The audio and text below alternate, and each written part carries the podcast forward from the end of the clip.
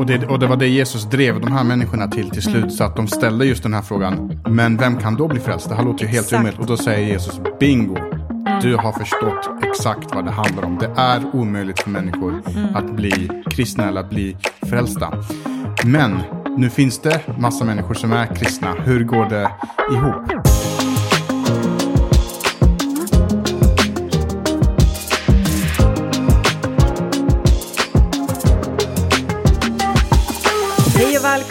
Till Tro och livsstil podcast och det är Irena som pratar här. Och Hemen här också. Och eh, varmt välkommen tillbaka till dig som lyssnar. Eh, om det är så att du lyssnar på oss för första gången så är det ju jätte, jättekul eh, att du klickade på just det här avsnittet. Och för dig som eh, har följt oss sen vi kickade igång det här, jätteroligt att du fortsätter att lyssna. Eh, bara förra gången så, eller nej, ganska många gånger, vad, vad var det, två senaste avsnitt, så har vi ju pratat om eh, att, eh, ja, men hur man kännetecknar vad som är en kristen livsstil. Exakt. Eh, så den första blev vi överraskade kring, för den tog ju jättelång tid liksom, när vi pratade om det. Eh, och eh, då behöver du ju gå tillbaka till hela vägen till avsnitt fem om det är så att du bara har hoppat in i det här avsnittet och undrar liksom, oj, är det ett tema? Ja, det är det. Det har varit ett litet minitema för att vi hade väldigt mycket att säga kring det här. Eh, men då kan man ju gå tillbaka och lyssna på, går det att avgöra om en person är kristen? Vi pratade lite kring det. Eh, och vi hade ju totalt liksom sju, vad ska man säga, punkter. Men sju kännetecken kan Kännetecken man säga på vad en, eh, en kristen är. Eh, För vi sa det att det är väldigt svårt att veta, liksom, eh, det det är väldigt svårt att se in i någons hjärta. Mm. Någon, liksom, vad den personen har tagit beslut eller vad den tror och tänker och så vidare. Men däremot så kan man se på frukten av den personen om den är kristen eller inte. Att det borde synas. Eh, ungefär som att man kan se på en bodybuilder. att, de är, Mm. mu- att de är muskulösa liksom. Man kan inte kalla sig bodybuilder och se ut som mig till exempel. Nej, Nej, det är, det är sant faktiskt. Eh. Men vi pratar ju om fyra, jag tror vi hann gå igenom fyra kännetecken då i så fall. Mm, Eh, exakt, och idag ska vi prata om tre stycken. Så Mm. vi har totalt sju, precis eh, eh, som du sa. Eh, så de är superbra och gå igenom dem om du inte har lyssnat på, på alla. Liksom. Men idag så ska vi prata lite och fortsätta kring de resterande fyra, så det kommer bli totalt sju. Eh, och idag så tänkte vi ju snacka lite det här om att eh, för när man tittar på vad det kännetecknar liksom en kristen livsstil och vad det innebär att vara en kristen så, så ser man i Bibeln nästan att, att vara kristen på egen hand, eller vi kallar den här avsnittet eh, att vara kristen är omöjligt. Ja, Eh, och att vara kristen på egen hand är faktiskt omöjligt. Och då kan man ju undra så här, men vad menar ni med det? Det här är ju ingen bara en clickbait vi gör, utan det, det är faktiskt så. ja, precis. Man kan nästan tro att det är en clickbait just för att, men det finns ju massor med kristna och sen så säger ni nu att det är omöjligt att vara kristen. Which is it? Liksom, vilket, Exakt. vilket av dem är det? Men det kommer vi eh, eh, prata om också när man, eh, och vi kommer prata lite mer om det i slutet, för när man summerar de här sju kännetecknena på vad en kristen är, då kan nästan luften gå ur en och man känner Ja, det här känns helt omöjligt. Och det är inte bara, det är inte bara en känsla, utan det är, det, det är så det är. Och Jesus säger själv att det är omöjligt. Så det är inte bara liksom en, en, en känsla. Och han säger det faktiskt i Matteus evangeliet kapitel 19. Eh, och vers 25. Och då är det så här Jesus håller på och pratar eh, som han brukar göra. Och så eh, berättar han den här berättelsen om kamelen, eh, eller liknelsen om kamelen och synålsögat. Och då säger han att det är svårare för en rik att komma i, in i Guds rike än en kamel att komma igenom ett synålsöga. Alltså ett jättelitet litet hål. Eh, och, och, och då är det så här omöjligt. Och, och då står det så här i vers 25 i Matteus evangeliet kapitel 19. Eh, så står det, detta påstående gjorde hans lärjungar förskräckta. Och de sa, vem kan då bli räddad? Alltså vem kan bli frälst? Vem kan bli kristen i princip? För att vara kristen innebär att vara räddad eller frälst. Vem kan då vara räddad? Och då säger Jesus, och han bekräftade, Jesus såg på dem och sa, ja, för människor är det inte möjligt. Alltså för människor är det omöjligt. Men för Gud är allting möjligt. Och det är det som man behöver få med sig här, att kristendomen handlar inte om att göra livet själv, Nej. utan det handlar om att göra livet tillsammans med Gud och Gud rustar oss också. Och vi kommer prata lite mer om det som sagt på, på slutet av det här avsnittet där Jesus vid flera tillfällen säger att ni kan inte göra någonting Exakt. utan mig. Så att vi, men, men dit kommer vi alldeles snart. Det gör vi, så, så vi håller, håller lite Mm. på det. Och så återkommer vi kring det. Men eh, Heman, vad har hänt liksom sen sist då? Ja, vad har hänt sen sist? Jo, jag har gått och eh, fyllt år. Ja, Eh, det var och- det jag väntade på. att du skulle säga det. Eh, Ja. Och jag är så här, jag, jag, ehm, jag gillar inte uppmärksamma födelsedagar. Nej. Och ändå sitter jag här och tänker göra det. Ja. Och det är av en eh, eh, speciell anledning. Eh, det, det här var en av de roligaste, eh, så här, kanske en, en väldigt minnesvärd födelsedag. När vi växte upp så firade vi nästan aldrig födelsedagar. Eh, utan det skedde liksom någon gång då och då så kom man på just det och så samlar man lite kompisar och så vidare. Men vi firar inte så mycket födelsedagar. Men just den här födelsedagen, ni älskar ju fira. ja, min familj, Nej. absolut. Sen du kom in i mitt liv så har jag firat dig varenda år du har Mm. fyllt år. Ja, Så det är nytt för dig. och det, det är väldigt... Det är en ny tradition sen de senaste 18 åren. Ja, Ja. Eh, och, och jag, jag säger inte att jag inte gillar det. Eh, utan jag gillar det Mm. och det är trevligt. Men just den här gången så var det extra kul för att jag eh, låg i sängen och så kommer ni upp med någon macka och... eh, alltså... Du och Juvelina, vår Ja. dotter, så kommer ni upp. Eh, och så hör jag, då, då hade ni köpt en liten, liten, ehm, ett, en, ett ljus som man lägger på den här eh, prinsesstårtan. Som, Mm. som, och det är ju kul så här, 39-årig man och blir firad med prinsesstårta. Ja, det är fint. Men, eh, och, och då i den här så finns det en högtalare och ett litet batteri och så har den en melodi. Och den melodin är ju den här eh, Happy birthday to you, fast så här. Typ så här. Exakt. Eh, och då kommer ni in med den här. Men så börjar ni sjunga. Ja må han leva, ja må han leva. Alltså det där är faktiskt så kul för att grejen är så här. Jag, så här, jag gick till Coop och eh, jag är inte sponsrad av dem för att jag säger det här. Nej men jag gick till Coop så köpte jag en sån här ljus. Typ, och så stod det så här candle with eh, typ music eller någonting. Så jag tänkte, ja, men vad fint. Men jag tänkte inte på vi- vilken version, liksom, vilken födelsedags eller sång kommer det vara. Eh, och sen så, ja men du vet, så vart jag så här, ja men vi går upp för trappan, vi vill överraska dig, det var tidigt på morgonen, vi ville, vi ville inte att du skulle vakna och liksom märka att vi gör det här. För vår dotter är supertaggad för det här, hon älskar liksom överraskningar och så. Och sen precis innan vi skulle gå in så sätter jag på den där och jag liksom automatiskt den låten jag kan, ja, men det är det här ja må han leva liksom. Och då börjar jag sjunga den och så bara märker jag så här, halva sången där bara, det är något som inte riktigt stämmer här, liksom det är så här offbeat. Off off, everything. Liksom. Jag vet, en alltså helt, det var helt annan, helt annan och så låt. bara, skitsamma, jag fattar. Ja, och så bara fortsätter ni hela vägen in till liksom slutet. Jajamensan. Med en melodi från en låt och text från en annan låt. Nej, men det var ju typ två melodier, det var ju Mm. både från den och sen körde vi själva.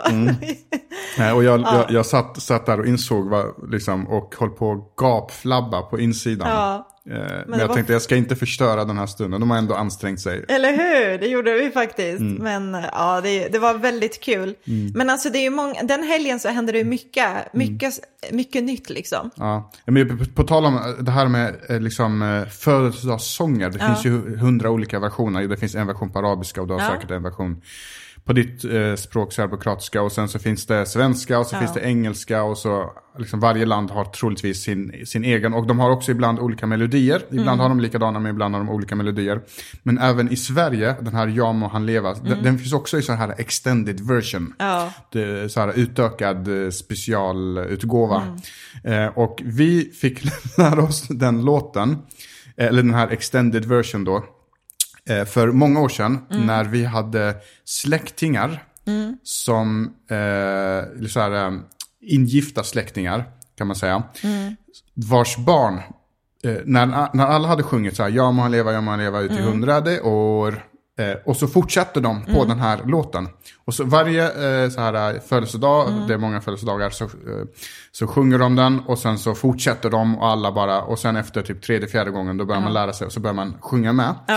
Eh, och så tog vi upp den låten på, på jobbet och vi Ja. har ju alltid trott att den här låten typ så här, jag, jag har alltid ty tyckt så här, vad är det de sjunger? Ja, jag vet. Jag vet. Det är, alltså, det är mycket nytt som har hänt under den här Mm. födelsedagshelgen för mig. Det är så här en new revelation liksom. alltså på riktigt. Det, det har varit så kul för att jag Det pratar... låter, ja. Ja, nej, men jag, vi satt ju liksom, eller stod och pratade lite med, eh, med vårt gäng på kontoret. Och så sa jag det, jag bara, är det inte någon annan som tycker att den här, den här låten är lite märklig liksom? Mm. De bara, vilken då? Jag bara, jo men du vet den här, ja må han leva, ja må han leva ut i hundrade år. Och så säger man det här, och det tycker jag är så konstigt säger jag, liksom så här, jag återberättar det här bara, nej men det är ju födelsedagskalas och mormor och morfar är där och släktingar där. barnen och så, är där. Och barnen är där och alla sjunger det här och det är ingen som reagerar. Och min kompis bara, vad är det för låt du menar? Liksom. Jag bara, jo men det här är ju helt sjukt. Och då, och då sjunger man det här, ja då ska han skjutas, ja då ska han skjutas, ja då ska han skjutas på en skottkärra fram. Jag bara,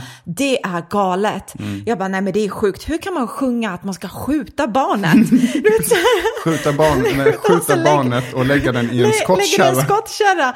Och min kompis bara, som är svensk, liksom, Sara, hon bara, men du Irena, det, är liksom, det handlar om att man ska skjuta fram den med skottkärran. Liksom. Och jag bara, nej lägg av. Det var ju värsta uppenbarelsen för mig. Ja. Alltså för jag har, på riktigt, du och jag, jag vet inte om det är för att vi är från från orten eller vad det nu är, men du och jag har tänkt hela Alltså, livet tänkt- att, att jag- man skjuter. Ja, jag Man, har man ska tänkt, skjuta den sen när den blir gammal. precis, när den har fyllt hundra, typ, eh, för ja, man lever ut till hundrade år, sen när den fyller hundra då ska man skjuta skjuter dem de. och så ska man lägga dem i skottkärra och, och så ska man slänga dem i ett dike. Ja, Jag tänkte så det här är så sjukt så att det är nästan så att jag, jag kommer ihåg att jag sagt det någon gång eller så har jag bara tänkt tanken. Så det där, den där låten vill jag inte ha i vår familj. Mm. Så den, den låten sjunger vi inte. Jag tycker inte sjunga att jag vill skjuta mitt barn. Ja, så Sen det är finns det liksom tydligen en, en extended, extended version, typ såhär Ja. director's cut och då ska hon version. dränkas och då ska hon dränkas i champagne eller vad det var. Precis, Det precis. är att, Så, så det är ju ett spel, ett lek med ord liksom. Ja. Mm. Eh, men, ehm, ja. ja, men det var, Eh, det var En uppenbarelse på riktigt. födelsedag. Det kan man ju lugnt säga på Det alla känns sätt som och att vis. du och jag borde gå på SFI eller någonting. och där blev vi väldigt trovärdiga med resten av det vi ska prata om den här gången. Men jag hoppas att vi ja, har något att tillföra. Absolut, vi, vi, vi kickar igång det hela nu och så sätter vi igång.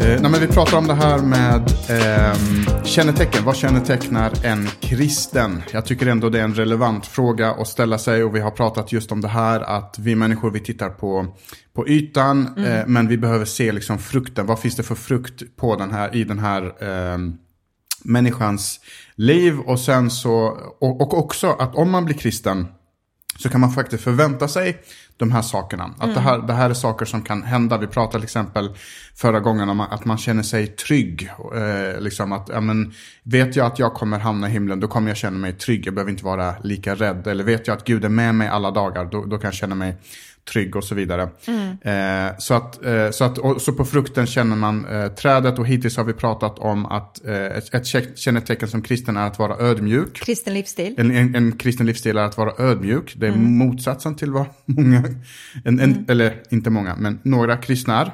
Eh, ansvarsfull, eh, att man behöver ta ansvar. Vi har fått liksom saker förvalta, att man känner sig trygg som jag nämnde precis. Generositet, att man blir en generös människa för vi har fått så mycket och därför vill vi ge ut så mycket. Eller ge precis. tillbaka.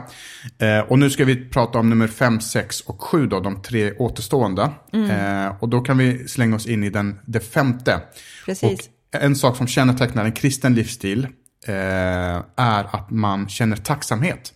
Ja men definitivt. Och, och, liksom, och det, det är så viktigt att ta den här liksom, kännetecken eh, och, och prata om det ordentligt för att tacksamhet är nästan så grunden i att man förstår vad Gud har gjort för oss. Alltså det grundar sig i Guds nåd. Eh, att Guds nåd, eh, ja men det är ju den här oförtjänta gåvan som Gud ger till oss och gåvan är just frälsningen, förlåtelsen, eh, försoning tillsammans med Jesus. Eh, och det är det som vi får utan att vi har gjort oss förtjänta av det. Alltså vi erkänner bara, jag är en syndare, jag behöver en frälsare och jag tar emot den här gåvan. Så det finns ju ingenting som är liksom så här motprestation på det sättet när det gäller frälsning. Mm. Eh, Och- det skapar ju en enorm tacksamhet. Exakt, jag. lite den här insikten. Var hade jag varit utan Gud? Ja, Var hade jag varit utan definitivt. Guds ingripande? Jag vill Precis. säga att sen jag blev kristen så har jag blivit en bättre människa. Eh, och det är inte så att, att, inte, att alla, alla som inte är kristna är onda och alla som är kristna är, är, är goda. Eh, men, men det finns liksom en, vad ska man säga, en inbyggd eh, strävan efter att vara en god människa. Det kommer Ja. inte bara av sig själv utan det finns en strävan efter att man vill eh, vara det och, och att jag klarade det inte på egen hand. Och så finns det en tacksamhet eh, över, över livet. Mm. Ja. Eh, över, över, eh, men över allting egentligen. Till exempel när vi sitter och äter mat. Mm. Så ibland så kan man säga, ja men jag har lagat jättegod mat, för det är jag som lagar mat i vår familj. Mm. Eh, och, eh, och, så- och så säger vi så här, tack Gud för maten. Mm. Och så säger kanske vår dotter, ja fast det var du pappa som lagade maten. Mm. Eh, och, och då kan man, ja just det, det var ju det är mig ni ska tacka. Fast jag hade ju inte kunnat laga maten om jag inte hade haft råvarorna. Nej. Mm. Eh, och jag hade inte haft råvarorna och, om det inte hade funnits en planet att leva på. Jag hade inte funnits. Alltså vi har så mycket att vara tacksamma för som vi inte tackar Gud för. Ja, Alltså, absolut. Nej, men det finns ju så mycket som man bara liksom tar för givet nästan, eller Mm. som man, man tar det för självklart. Just det här att man vaknar varje dag och att man, att man lever. Det är ännu en dag då du faktiskt får möjlighet att få leva, att få uppleva saker med dina nära och kära, att få leva det här livet. Det är liksom, man är ju tacksam för det. Det är inget man vill, man vill inte ta livet eh, för givet heller. Så det är mycket sånt för att man vet att livet har jag fått av Gud. Liksom, eh, frälsningen, nåden, förlåtelsen har jag fått av Gud. Eh, maten och allt det här som han har gett mig, det kommer ändå från honom att han har gett mig allt detta liksom, på olika sätt. Så att det, det kommer tillbaka till honom. Och jag tror, det som kan vara knepigt ibland när vi pratar om tacksamhet är att man kanske tänker så här, men tacksamhet, jag förstår att det är viktigt, men när jag kommer till den här platsen i livet, eller när livet blir så här, då är det mycket lättare att vara tacksam. Och jag tror att man kan ha en felaktig liksom, eh, inställning eller attityd kring vad tacksamhet är, för att man tänker, om det bara blir så, så, så, då kan jag vara tacksam. Eller de här personerna, men det är lätt för dig att säga, eh, att vara tacksam för jag har sett bilen som du kör, eller jag har sett huset som du bor i, eller förstår du vad jag menar? Men jag tror att tacksamhet handlar faktiskt inte alltid om hur din omständighet är, utan utan det handlar om hur ditt hjärta är. Och jag kommer ihåg att vi fick verkligen bevittna det här när vi åkte på en resa eh, till Bangladesh, på en missionsresa. Eh, så du och jag åker dit och det var många år sedan vi gjorde det här och då eh, var det en sån där kvällsmöte och då skulle vi be för människor som ville liksom dels ta emot Jesus i sina hjärtan men sen också liksom att be för sjuka och så vidare. Och då var det en flicka som vi bad för som var sjuk. Eh, och vi bad för henne, så blev hon frisk eh, och Jesus gjorde ett mirakel där. Och det var ju jättehäftigt liksom för att hela familjen var så otroligt tacksam över att det här helandet skedde. Och vad de gjorde var då att de ville liksom bjuda hem oss. Eh, för de ville liksom, ja men kom till oss och vi ville, ja men det var ett sätt för dem att visa glädje liksom. Eh, och jag kommer ihåg när vi kom hem till dem, då fick vi gå en liten sån här grusväg och de bodde ut den där mot, på landsbygden tror jag att det var. Eh, och när man kommer dit så ser man alla dessa kor och budskap, eller boskap och alla de liksom. Och så kommer vi in till deras lilla, det var inte ens en hydda hemma, kommer du ihåg hur det var? Det var liksom ett litet rum kan man säga va? Ja, trum, alltså, det var ju så här lite plåtgrejer som de hade satt ihop Mm. och försökt liksom eh, göra ett hem av det på, på något sätt. Ja, och, och så var det så litet, alltså det är som en liten, liten etta på 20 kvadratmeter, alltså knappt Mm. Vad var det. det? Fem, sex, sju barn eller Ja, det? fem, sex, sju barn, mamma och pappa där och så kommer vi in och det första du ser är en liten stol med bord och så ser du en stor säng. Mm. Och vi bara, ja men vad fint och liksom vad, vad bor, eh, vad sover resten av familjen? Så sa de, nej nej, nej hela familjen sover här. Och det var en Mm. Så vi här... satt på deras säng. Alltså deras säng var vardagsrummet. Vi satt på deras Exakt. säng och det, det, var, det var där de sov helt enkelt. Ja, och det blev en, för det första det var ju liksom så här, man fick en ögonöppnare för att oj, det är ju så här så många människor lever liksom och har det. Mm. Men det som slog oss var just det här att de var så glada över, över allt det de hade. Alltså de Mm. Men jag kommer ihåg att de också kom in med ett, eh, de skulle ju bjuda oss på någonting. Just Eh, och de det. hade ju, alltså de hade väldigt, väldigt lite. Mm. Så de kommer in med en liten tallrik och på tallriken så fanns det ett äpple som de hade klyftat i åtta delar. Ja. Åtta bitar.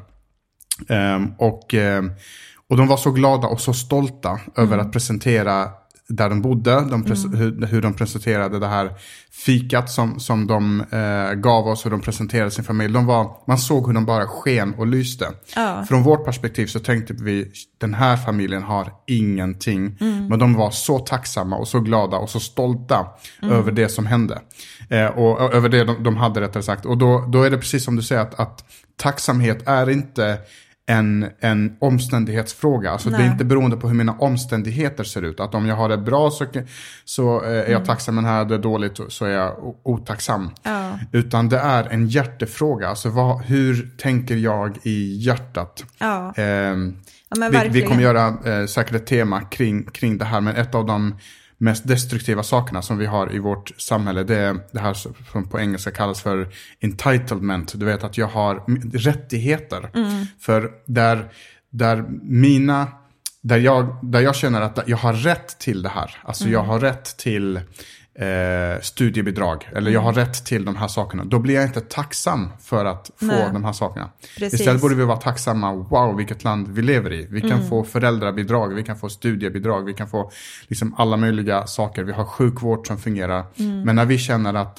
jag har rätt till alla de här sakerna. Mm. Eh, så så, så blir vi inte tacksamma. Ja, men det är en jättebra uh. poäng det du säger där. För jag tyckte att det, när vi var hos den familjen, det grep verkligen tag om våra hjärtan. Och inte bara för att vi såg fattigdom och inte för att det var liksom annorlunda, du vet så, utan det var just den här tacksamheten. Och det starka med det här var, Sen efteråt när vi kom hem till Sverige och tittade på liksom, med kampanjvideos och vi hade filmat alla kvällsmöten och så vidare, mm. så ser vi hur den här flickan, dels hade hon liksom kommit fram till förbön och så och hon fick ett helande där. Men så ser man hur hon tog det bästa beslutet någonsin. Mm. Hur hon står längst fram där i publiken och när frälsningsinbjudan sker, vill du ta emot Jesus som din herre, som din frälsare kom fram, mm. så ser man hur hon är faktiskt en av dem som bara tar det här första klivet fram och är mm. ledande i det.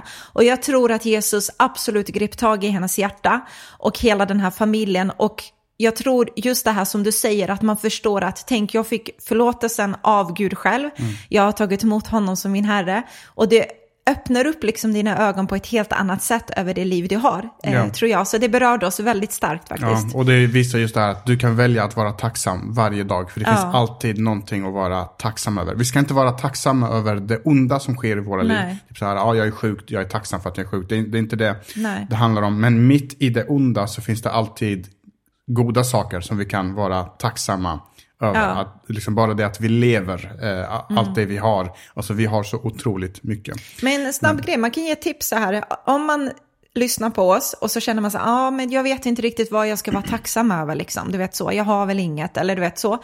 Man kan faktiskt börja med att göra det som en vana, att innan du vak eller när du vaknar och innan du går och lägger dig, att faktiskt tacka Gud för allt Alltså mm. från de basala sakerna som du har till, till det du tycker är självklart och sen kommer du se hur mycket du har att vara tacksam över. Mm. Gör det så kommer du få se vad som händer i ditt hjärta också, hur det börjar bubbla från insidan. Där du inser, wow Gud, tack för allt detta liksom. Ja, jättebra tips och det finns som sagt hur mycket som helst att säga om det. Men vi kan i alla fall konstatera att tacksamhet är en del av en kristen livsstil. Vi är, ja.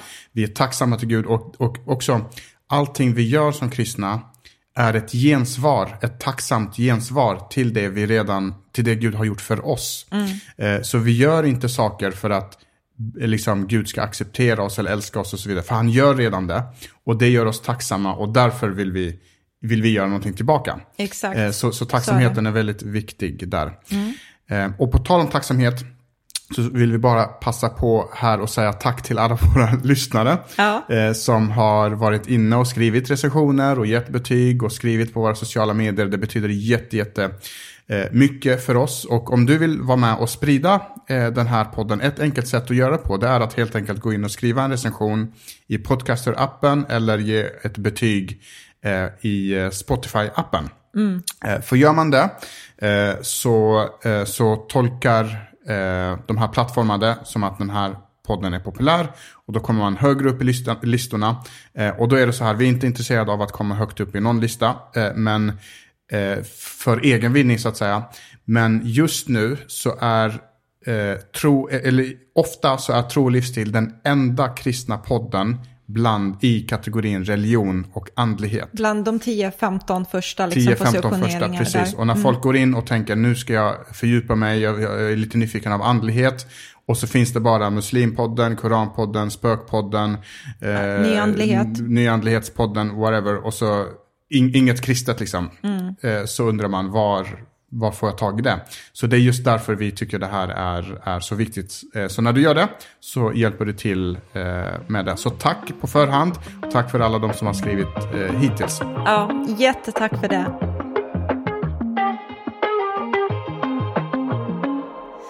Ja, men det leder oss till eh, punkt nummer sex faktiskt. Vad som kännetecknar en kristen livsstil och det är en livsstil som är missionerande. Och det gör du lite nu faktiskt när du är med och stöttar på den på det här sättet att den kan synas och så kan den nå ut till fler. Vi ska bara definiera, vad, är, vad betyder missionerande? Missionerande betyder ju att man har ett budskap och så går man ut på uppdrag för att fler människor ska få höra just det här budskapet. Exakt. Eh, och, eh, och man skulle kunna också beskriva kring just det här missionerande livsstilarna. Det är en livsstil där du inte lever för dig själv, utan du lever för någon annan också.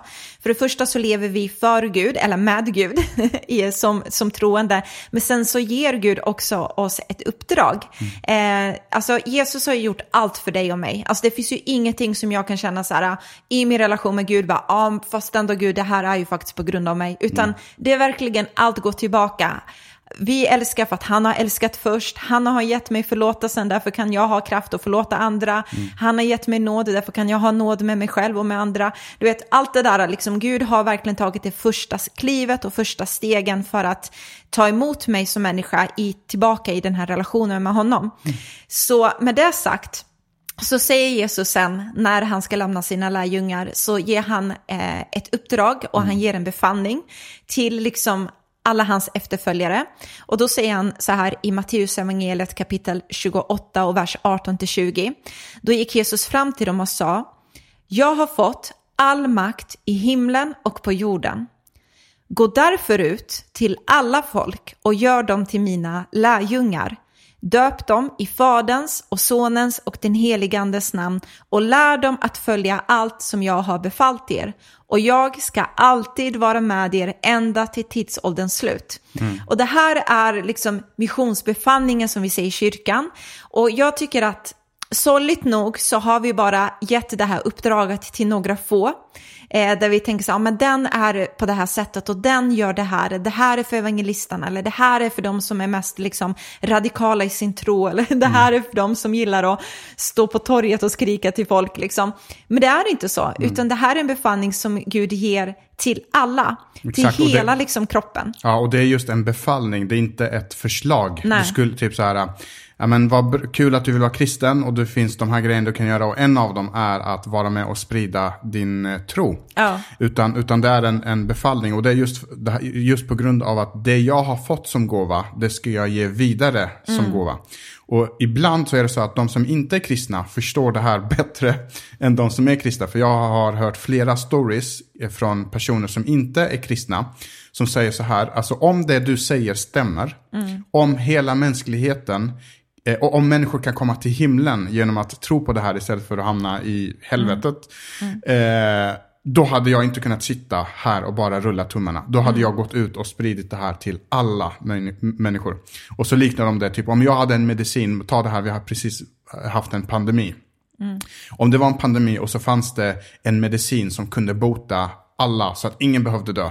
Då hade jag gått ut, jag hade inte suttit still en sekund. Jag hade gått ut och berättat om den här medicinen ja. för alla människor. Ja. Och det är lite det här som, eh, som det här eh, bygger på. Att ge som gåva det som du själv har fått som gåva. Sitt inte och håll det bara för dig själv.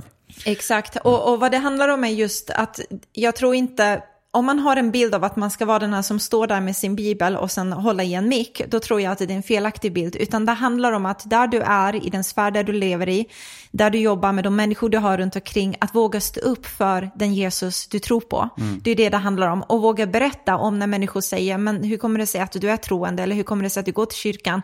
Våga berätta om honom. Alltså våga berätta om vad han har gjort i ditt liv och inte liksom trycka ner det här, den här storyn som du har om vad Jesus har gjort i dig. Precis, och just det att, att alla kan bidra med det man, man har fått. Mm. Eh, och så, så, att om jag är duktig på fika, då kanske jag ska hjälpa till i fikat i kyrkan så att människor vill stanna kvar och mm. fika och få samtala lite. Om någon är bra på teknik eller någon är bra på någonting annat så ska man kunna vara med och bidra med det lilla man har. Och det kommer sen bidra till att någon blir troende till slut eller blir, blir kristen. Eh, och, eh, och det här, här vill jag också skicka med en, en uppmaning till egentligen alla människor, var man än står. Alltså om man är en småbarnsförälder så upptar barnen all min tid. Mm. Men gör vad du kan i den säsongen för att fortsätta, för att kunna bidra till en församling eller till ett sammanhang som, eh, som, som gör att människor kan faktiskt hitta till Jesus på ett eller annat sätt. Exakt. Om du är en singel tjej eller kille eh, i, i, gymnasiet eller uh, universitetet eller på jobbet eller vad det nu är någonstans. Ja, men, fortsätt i ditt sökande efter en partner, var med också och, och, och, bidra. Eller om du är en affärskvinna eller man, bidra i de sammanhangen där mm. du är. Mm. Så att oavsett vem man är så kan man alltid bidra. Har jag inte tid, ja, då kan jag bidra med mina pengar. Ja, så ja, oavsett eh, vem jag är så har Gud gett mig någonting. Eh, så, att, så att jag kan liksom ge det vidare till andra. Ja, och det går ju tillbaka till det här som vi sa i början, Heman, att man lever inte bara för sig själv, utan man tänker även om jag har den här säsongen så vill jag göra det jag kan med de förutsättningar jag har fått och faktiskt förvalta, alltså det jag har fått och ge vidare till någon annan. Om det är så att man kan resursa ekonomiskt eller att man kan stötta på olika sätt, eh, så gör det och mm. liksom gräv inte ner det där, utan använd det för att du gör skillnad eh, och, och det märks och det betyder någonting. Så jag vill bara peppa dig för det liksom. Exakt, och många gånger så är vi med från olika håll och sår in i människors liv. Alltså mm. någons, eh, jag vet inte hur många gånger jag har fått höra när någon blir kristen i, eh, i äldre dagar, så att säga, i vuxen ålder. Mm. Eh, så, säger, så pekar de att när jag var ung, då hade jag en söndagsskollärare som, jo, som introducerade det här. Eller jag, jag, jag gick och besökte kyrkan och var med i kyrkans barntimmar eller mm. vad det nu, nu var. Det kan vara en händelse när du är ute och reser och så gör du en god gärning för någonting och säger Gud välsigna dig. Så blir det ett litet frö. Exakt. Och sen så får de, kan Gud använda någon annan och så byggs det här pusslet. Och det är inte mitt ansvar att frälsa människor. Nej. För det är omöjligt. Vi mm. pratade om det i början. Det är helt omöjligt. Utan jag kan bara vara med och så med det lilla som, som jag har. Ja men superbra. Men eh, vi går vidare till nästa då och den sista som är något av det svåraste skulle jag tycka i alla fall. Eller jag tycker det. Mm. Och det är Ska en... vi köra lite drumrolls? Dun, dun, dun, vad kan det vara som är det jobbigaste? vad, vad, kan det vara? Eh, jo men det är att eh, en, det som kännetecknar en kristen livsstil, nummer sju, är en kärleksfull livsstil. Eh, yes, och den är svår, den är fin att säga, mm. men den är svår att leva efter alltid. Eh, mm. Jesus säger liksom älska andra som dig själv. Eh, han säger gör mot andra som du vill att andra ska göra mot dig, säger han också den här gyllene regeln. Så att allt det där innefattar just den här kärleken, att älska sina medmänniskor lika mycket som sig själv. Mm. Inga andra bud är mer livsviktiga än dessa två, säger Jesus i Markus evangeliet kapitel 12 och vers 31. Mm. Ja, men precis, alltså Gud har ju skapat hela, vi pratade om det i början på det här temat, att Gud har skapat hela universum, hela mänskligheten och han målar också upp en bild, en idealbild av hur världen skulle kunna se ut om alla följde de här mm. enkla stegen. Eh, och precis som Einstein kom på den här um, relativitetsteorin med några enkla tecken så kan han beskriva liksom väldigt mycket. Så, så, eh, beskri så är det här liksom relativitetsteorins motsvarighet inom moral och etik. Och, och vem kom på den? Jo, mm. det är Gud själv, Jesus själv kom på den ultimata formuleringen. Och det är just det här, gör mot andra som du vill att andra ska göra ja. mot dig. Om alla människor i hela världen skulle följa den här regeln så hade vi inte haft några krig. Vi hade inte haft svält, vi hade inte haft otro, vi hade fattigdom. inte haft fattigdom. Vi hade haft någonting av det här onda mm. som vi ser eh, runt, om, runt omkring oss. Eh, och, och det är det som är liksom, hela mänskligheten är på väg mot någon slags upplösning. Det kommer ett slut. Klimataktivisterna pratar, pratar om det. Det kommer ja. komma ett, ett slut, men Bibeln har pratat om det hela tiden. Eh, och när det här slutet kommer, då kommer vi hamna där i himlen där ett lejon eh, kan, ligga, kan eh, ligga och vila tillsammans med ett får där man gräver ner stridsyxan. Det finns inga vapen.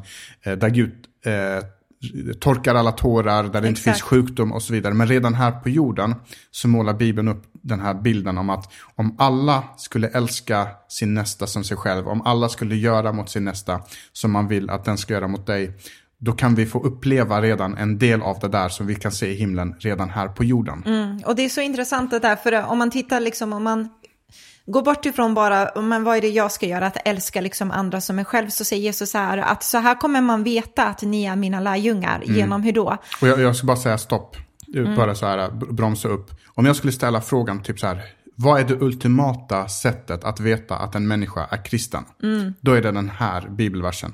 Exakt, det är det faktiskt. Och den, eh, den är svår, men det är den här. Mm. Eh, det står i Johannes evangeliet kapitel 13 och vers 34 till 35. Jesus säger, nu ger jag er ett nytt bud, att ni ska älska varandra.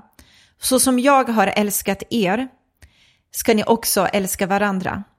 Genom att ni älskar varandra ska människorna förstå att ni är mina lärjungar. Mm. Alltså den är stark. Mm. Att älska varandra, så som jag älskat er ska ni älska varandra. Wow, det är en utgivande kärlek, det är en förlåtande kärlek, det är en kärlek som eh, överser liksom fel och brister, en kärlek mm. som tror det bästa, som hoppas det bästa. Mm. Eh, en utgivande kärlek som inte är egoistisk, en, en kärlek som inte är liksom ja men what's in it for me, mm. utan verkligen en, en kärlek som ser eh, till den andra personen. Exakt, eh, och, och alltså, om, om, nu ställde jag den här frågan, hur, vad kännetecknar en kristen?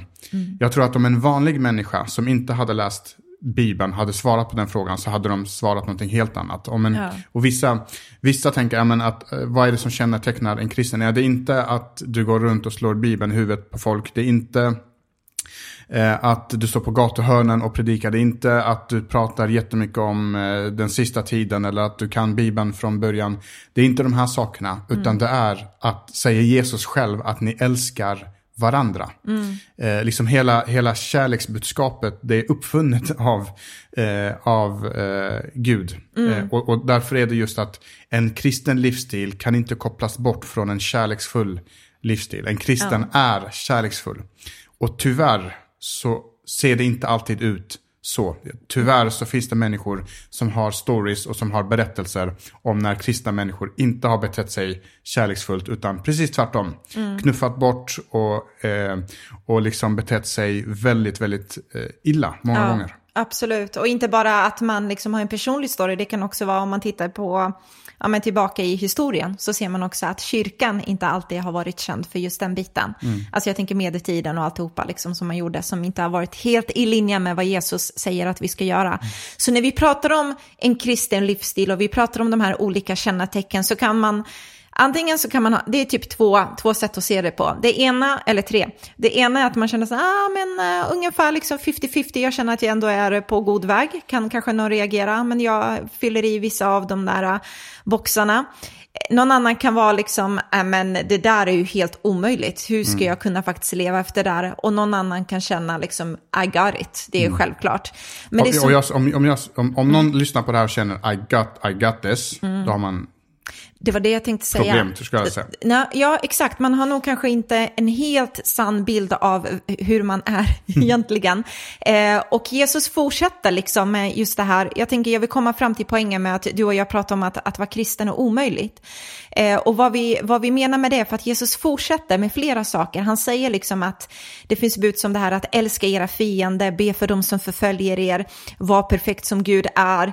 Eh, och då börjar man ju inse, liksom när man tittar lite mer när Jesus pratar om eh, bergspredikan, liksom, i, i början av evangelierna där så har han långa stycken där han förklarar ännu mer om mm. hur en troende är. Och han målar upp ju den här idealbilden, alltså mm. när Gud skapade världen, då skapade han den med den här idealbilden. Det var så hans grundtanke var. Att människor skulle vara på det här sättet som du ja. precis eh, beskrev. Ja men exakt. Och då när man lyssnar till det Jesus säger, då behöver man ju vara lite ödmjuk och bara inse, wow, vänta nu, nej jag kan inte uppfylla det här, det är omöjligt för mig. Mm. Och Jesus ville liksom påpeka det också för de lyssnare som han hade framför sig. För det var ju många som lyssnade till det Gud sa, som läste det Gud sa och liksom nöjde sig med att så länge det utåt sett såg bra ut så mm. är jag nöjd med min prestation. Ja, men då är jag nöjd med liksom det jag har kunnat leva upp till. Och så kommer Jesus in i bilden och så går han in i det inre. Alltså han går in och tittar på frukten, han går in och tittar på hjärtat. Och sen så visar han bara jättekort en sån här exempel där han säger, men ni har hört att det står skrivet, att, eh, att man inte ska gå och vara otrogen i sitt äktenskap. Liksom. Du ska inte gå och ha sex med någon som inte är din partner eller du är gift Din med. fru, ja. Mm. Din fru eller, Eller man. man. Eh, men jag säger er, om du bara tänker och har begär i ditt hjärta så är det som om du faktiskt har gjort själva handlingen i Mm. Exakt. Guds ögon. Och då blir de så här, det här är helt galet, det är omöjligt. Vem, vem kan då, vad, vad är syftet med att vara gift liksom? Vem Ja, kan då göra allt det här? Och så fortsätter Jesus med flera olika Han, eh, han säger, saker. Ja, han- och han säger det här som vi kanske gör oss skyldiga, det här som du nämnde nyss ger sig många skyldiga till, men Mm. någonting som, annat som folk ger sig skyldiga till eh, ständigt, eh, även du och jag, Mm. eh, det är när Jesus säger att ja, men det står skrivet att du ska inte mörda Mm. i de tio budorden. Eh, och, och, det, och det känner man så här, men jag har inte mördat, Nej. du har inte mördat vad jag Nej. vet i alla fall. Ehm, Nej, har jag och, och då känner man, men, men då, då, då, är jag, då är jag på torr mark, då är jag på torr jord så här.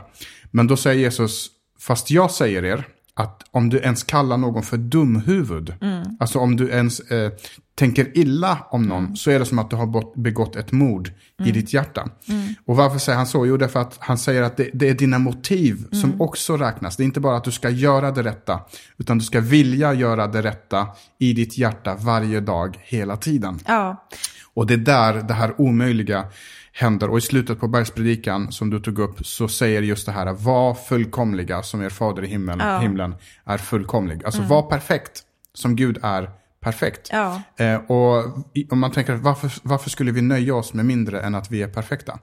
Eh, det skulle inte hjälpa någon eh, att, eh, att så här, Ehm, nej men att eh, i en, en, en våldtäkt eller en, ett, ett, ett mord, ja men det var inte så illa, det var inte, nej men nej. det får inte existera överhuvudtaget, Nej. eller det händer bara ibland. Eh, så, så kan det inte få vara. Precis. Och därför så, så Guds idealbild av den här världen är just att det ska vara en perfekt värld. Mm. Men vi har levt på ett sätt som gör att den inte är det. Nej, precis. Och liksom, vi kan ju ha vår moralisk standard gentemot varandra och tycka, ah, men jag tycker ändå att liksom, Sandra hon fixar det, hon försöker ändå liksom, av, av tio så har hon sju rätt. Det tycker jag att man kan se som en god prestation. Men Gud ser inte så, utan ett enda bud är som att, alltså har du brutit mot ett enda så är det som att du har brutit mot hela lagen. Alltså det är på den nivån. Och det är därför Jesus gör att när han pratar till sin publik så vill han dels visa om att han är den här Messias frälsaren som de har väntat på, att han är räddaren som människor behöver, men så vill han också hjälpa dem till att komma till slutet på sig själva med att de förstår det här är omöjligt. Det går inte att leva det här livet som du efterfrågar. Det går inte att vara en sån här person som du målar upp att man ska vara. Omöjligt. Och det, Liksom. och det var det Jesus drev de här människorna till till slut. Så att de ställde just den här frågan. Men vem kan då bli frälst? Det här låter ju helt omöjligt. Och då säger Jesus, bingo. Du har förstått exakt vad det handlar om. Det är omöjligt för människor att bli kristna eller att bli frälsta. Men nu finns det massa människor som är kristna. Hur går det ihop? Eh, och då tror jag att man får ihop det i ett stycke i Johannes evangeliet kapitel 15, vers 4 till 5. Där Jesus förklarar, men hur kan vi leva i det här då, det här som upplevs och känns så omöjligt. Jo, han säger så här, bli kvar i mig så blir jag kvar i er. En gren kan inte bära frukt av sig själv. Vi pratar om att vi ska titta på människors frukt. En gren kan inte bära frukt av sig själv om den inte sitter kvar på vinstocken.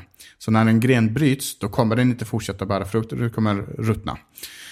Eh, På samma sätt kan inte heller ni bära frukt om ni inte är kvar i mig. Eh, Jag är vinstocken och ni är grenarna. Så Jesus säger, jag är källan till livet. Jag är källan till godhet. Jag är källan till styrkan och kunna leva det här livet enligt då det här, den här idealbilden. Om någon är kvar i mig och jag i honom bär han mycket frukt. Så, och så avslutar han, men utan mig kan ni ingenting göra. Exakt. Utan mig kan ni inget göra. Så han säger två saker samtidigt. Han säger, ni kan inte göra någonting utan mig, men om ni förblir i mig, Mm. om ni fortsätter vara kopplade till mig och lever i mig, då kan ni göra alla de här sakerna Precis. som jag har befallt er. Ja, och det är ju så att man behöver ha två tankar samtidigt här nu. Man behöver förstå att jag kan inte göra det här själv, men på grund av Jesus så inbjuder han mig in till att kunna leva det här livet för att han är den som producerar det här i mig och han är den som hjälper mig. Alltså det är på grund av honom som jag bär frukten för att han gör mm. någonting på insidan liksom. Exakt, och i eh. samma kapitel kapitel, någonstans i samma eh, eh del här så, i Johannes evangeliet så pratar han om Guds ande, äh, sin egen ande. Och så säger han, när jag går bort, då kommer jag sända er en annan hjälpare. Så Guds heliga ande eh, är en hjälpare. När vi blir kristna så flyttar Guds ande in i oss och han mm. blir våran hjälpare för att kunna leva det här livet som vi som vi längtar efter och som, vi, eh, som Jesus ändå säger att men det här är liksom det, det rätta. Precis. Eh, och sen då så kommer the cherry of on the birthday cake eller vad det kallas. Pricken över i ett moset, grädden på moset eller vad det är. Exakt. Och det... Eh, och, och det är just det här. Men när vi misslyckas. Ja. Då, Inte om, utan när. När vi misslyckas, då har Jesus redan dött för våra synder. Ja. Det är ingenting vi ska utnyttja, utan vi ska, vi ska sträva efter att leva så gott liv som vi kan. Men, men Jesus har redan dött för våra synder, så att när vi misslyckas så behöver vi inte känna fördömelse, mm. utan vi kan springa till Gud istället för att springa bort ifrån Gud och mm. säga Gud, det där var inte så bra, eh, tack för att du har förlåtit mig, eh, det här, nu kör jag igen, nu testar jag igen. Mm. Precis, så att om man ska sammanfatta det hela så kan man ju säga så här att Jesus inbjuder oss till en relation eller till en livsstil som mänskligt sett är omöjligt att uppehålla i sin egen kraft. Det är därför Jesus lever upp till att vara den här perfekta personen som lever upp till lagen helt och hållet. Han ser till att du och jag kan ha fritt inträde till Gud. Och sen så säger han att jag har levt upp till den här standarden till perfektion för din skull. Men vad jag gör är att jag ger dig min ande så att när du lever det här livet tillsammans med mig Håll dig nära mig, bekänn mig som din Herre, som din frälsare. Tro inte att du kan det här i din egen kraft, utan lita på mitt verk som jag gjorde på korset åt dig. Så när du är inympad i mig, att din bekännelse är jag kan inte men du har gjort det, då kommer jag med min ande hjälpa dig och jag kommer producera god frukt på insidan. Mm. Och när den heligande och relationen med Jesus, när du är med honom så kommer du med tiden bli lik honom, då kommer det producera just den här goda frukten av att en kristen livsstil är generös, kärleksfull, ödmjuk, eh, trygg, för att du vet vad din källa är, du vet vad som är det första och främsta och sen så kommer allt det andra efteråt. Liksom. Mycket, mycket bra sammanfattning. Yes. Och jag tror att med de orden så ska vi eh, avsluta det här avsnittet. Eh, för som vanligt så har vi pratat alldeles för länge. Eh, så eh, Gud välsigna dig som lyssnar på det här. Dra dig nära Jesus, håll dig nära honom. Eh, han älskar dig, han vill ditt bästa, han vill ge dig sin hjälpare för att hjälpa dig genom eh, livet. Du ska inte gå igenom det här livet själv. Och så kommer han producera de här grejerna. Eh, yes. Tack för att du lyssnade. Tack. Så hörs vi igen om en vecka. Det gör vi. Ha det bäst. Hej då.